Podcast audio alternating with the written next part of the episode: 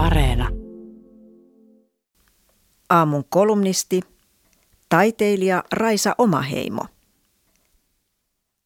Kun lapseni kävi peruskoulun viimeistä luokkaa, hän toi kotiin äidinkielen opettajan antaman tehtävän. Lue kirja, jota ei ole kirjoittanut eurooppalainen eikä pohjoisamerikkalainen kirjailija. Kirjan tapahtumien tulisi mielellään sijoittua muualle kuin Eurooppaan tai Yhdysvaltoihin. Innostuin. Onpa mainio opettaja ja tehtävä. Kerroin tapani mukaan itse varmasti, että meidän kirjahyllyssämme on varmasti tosi paljon tällaisia kirjoja, joista valita. Kun aloin käydä kirjoja läpi, itsevarmuuteni rapisi. Vaikka minulla on kymmeniä hyllymetrejä kirjoja, tämän yksinkertaisen filterin läpi suudatettuna jäljelle jäi vain 12 kirjaa. Tajusin, että kirjahyllyni oli paljon valkoisempi kuin olin ymmärtänyt. Olin pitkälle yli 20-vuotias, kun havahduin siihen, että olin kasvanut miesten kirjoittamilla kirjoilla – Ahmin Kalvinoa ja Kunderaa. Fanitin Saarikoskea ja Sinkkosta. Viihdyin Högin ja Irvingin seurassa. En minä ollut erityisesti aikonut lukea miesten kirjoittamaa kirjallisuutta. Olin vain lukenut sitä, mikä kuului yleissivistykseen ja oli yleisesti laadukkaana pidettyä kirjallisuutta. Havainnon tehtyäni päätin muuttaa lukutottumuksiani ja lukea ensisijaisesti naisten kirjoittamia kirjoja ainakin seuraavat kymmenen vuotta. Löysin Variksen ja Verrosen, ällistyin Sinisalosta ja Sinervosta, rakastuin Outsiin ja Wintersoniin. Tämä kokeilu sai minut kiinnittämään huomiota mies- ja naiskirjailijoiden teosten arvioiden palstatilaan – ja kirjallisten paneelien sukupuolijakaumaan. On tiedossa, että miehet lukevat enimmäkseen miesten kirjoittamaa ja naiset taas sekä miesten että naisten kirjoittamaa kaunokirjallisuutta. Miehen kirja on normi, joka kertoo ihmisyydestä. Naisen kirja taas kertoo jostain naiserityisestä naisille. Samalla tavalla kuin miehet vieroksuvat naiskirjailijoiden teoksia, valkoiset lukijat vieroksuvat rodullistettujen ihmisten kirjoittamia kirjoja. Olen törmännyt tänä syksynä Facebookissa keskusteluihin siitä, vaikuttaako kirjailijan sukupuoli tai ihon väri lukemispäätökseen. Monet ovat vakaasti sitä mieltä, että ei vaikuta. He tekevät päätöksensä sen mukaan, kuulostaako tarina kiinnostavalta.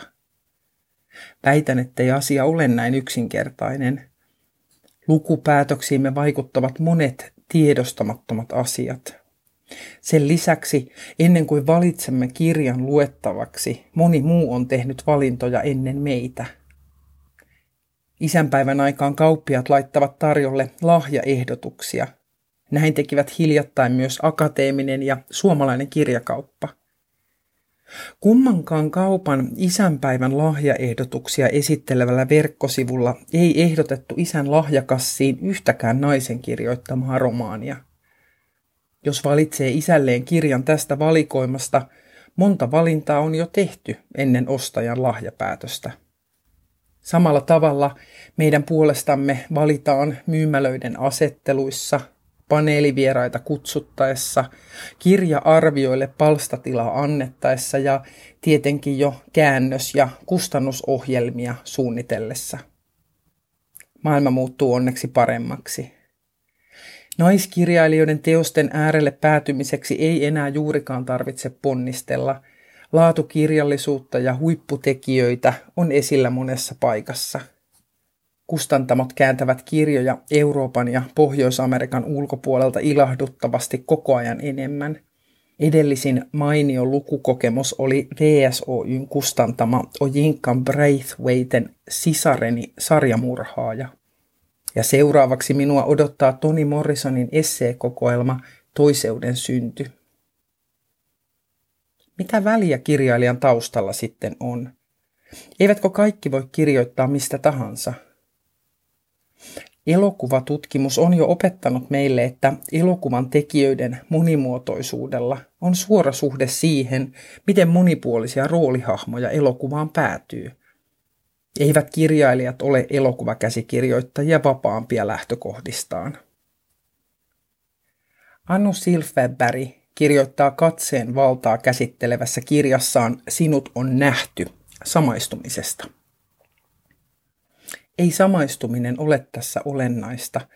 Silloinhan ihminen ajattelee, että taide on peili. Ei se ole, se on ikkuna.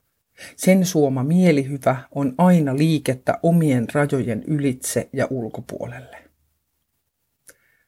Taide on ikkuna maailmaan.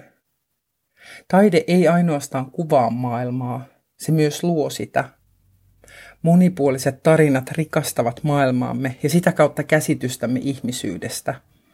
Monimuotoisuus ei ole keneltäkään pois. Se on kaikille lisää. Haastan muistamaan tämän joululahjaostoksilla.